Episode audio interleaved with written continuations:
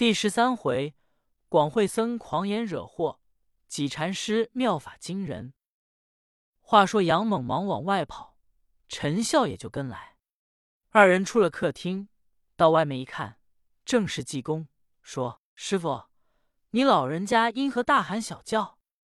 济公说：“我来这里给老太太上寿，她等嫌我破烂，不给我回禀。”陈笑、杨猛说：“他们本是势利的。”郑雄也从里面出来，一见和尚甚穷，说：“二位贤弟不在厅上吃茶，来此何干？”杨猛、陈笑说：“我给你二位引荐引荐，这位上人就是我长河兄长提说灵隐寺那位济公禅师。”郑雄说：“原来是圣僧，久仰大名，今幸相会，真三生之幸。”和尚说。今天老太太千秋诞辰，我特前来拜寿，送点寿礼。郑雄见和尚衣服褴褛，像那讨饭化缘之人，怎能往客厅里让？看看陈笑、杨猛，又不好不让，心中犹疑未定。只听和尚说：“我来送点礼，白白寿，我也不能客厅去坐。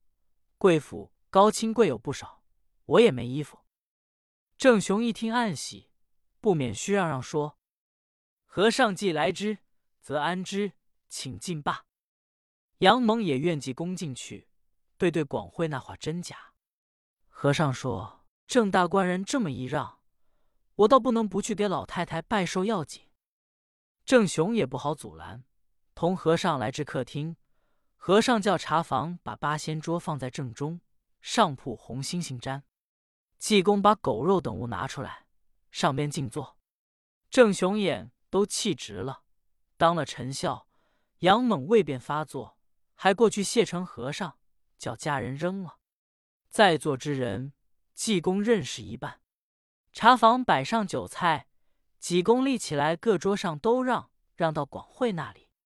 广惠傲然高坐，一语不发。让完，回坐吃酒。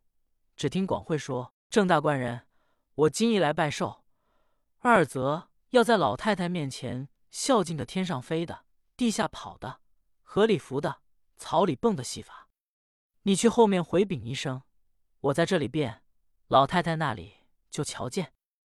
郑雄一听说好，到了后面，见众亲友的女眷都陪老太太说话。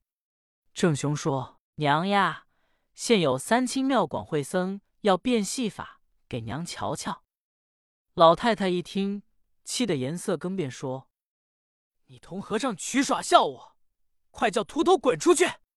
老身眼睛已坏了二年，你还叫我瞧戏法？”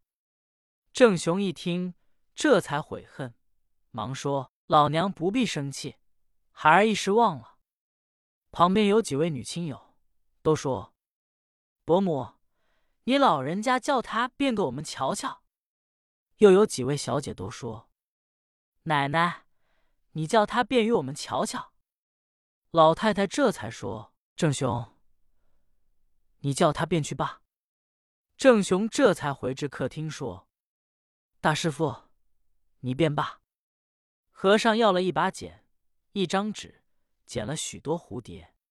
和尚有点能为，口中念念有词，吹一口仙气。就见一对对蝴蝶直奔后堂飞，大家齐声喝彩。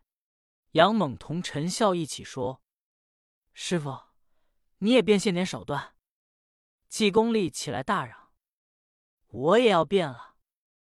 嚷罢说：“眼嘛那巴迷嘛，眼赤令鹤。”只见有三十多条小长虫满厅乱飞，大家一愣，低手一瞧，筷子皆没了，哄堂大笑。济公用手一指，长虫没了，每人跟前一双筷。大众称奇。广惠见众人夸济公，他脸上无光，说：“郑大官人，我孝敬老太太一碗汤吧。”站起来就要了一块包袱，盖在桌上，口中念念有词，把包袱一掀，见变出一大碗三鲜汤，仿佛有人拖着似的，飘飘有悠，就往外走。济公用手一指，那碗汤在广惠头顶上一反，正泼了广惠一身，脑袋也烫红了。众人拍手大笑。广惠赌气用手擦了，说：“众位，我本想今天在人前显耀一番，变些仙桃，孝敬老太太。”众人一想，这时正在四月里，陈桃早没了，新桃尚没长成，正在青黄不接之际，这倒新奇。广惠才念咒，济公过来说：“你便出来，别掀开包袱，我能猜着。”广惠说：“就是罢。”口中说道：“寿桃一盘献堂前，献与堂前不老仙。今日变出芙蓉果，寿比坛儿还在先。”念完，就见包袱鼓起。济公说：“你说这话不对。”广惠说：“我不对，你说。”济公说：“黑果一盘献堂前，献与堂前不老仙。今日便出带把果，羊肉熬着蘸醋蒜。”广惠打开一看，是四个茄子，哄堂大笑。广惠臊得面红耳赤。郑雄怕和尚难过，叫家人拿出去。家人正福端出大厅一看，是四个大桃，说：“东西真可恨，我再端回，叫众人瞧瞧。”不料到了客厅，众人一瞧，还是茄子。郑雄说：“郑福，你疯了！”端来作甚？郑福气的转身就走，出来还是大桃。一想，这该当我吃，才要吃。济公追出来说：“郑福，你干什么？”郑福说：“人家变的是桃，你用什么法子遮盖的？我要吃这桃。”济公手一指说：“你吃。”郑福拿起一咬，把牙崩了。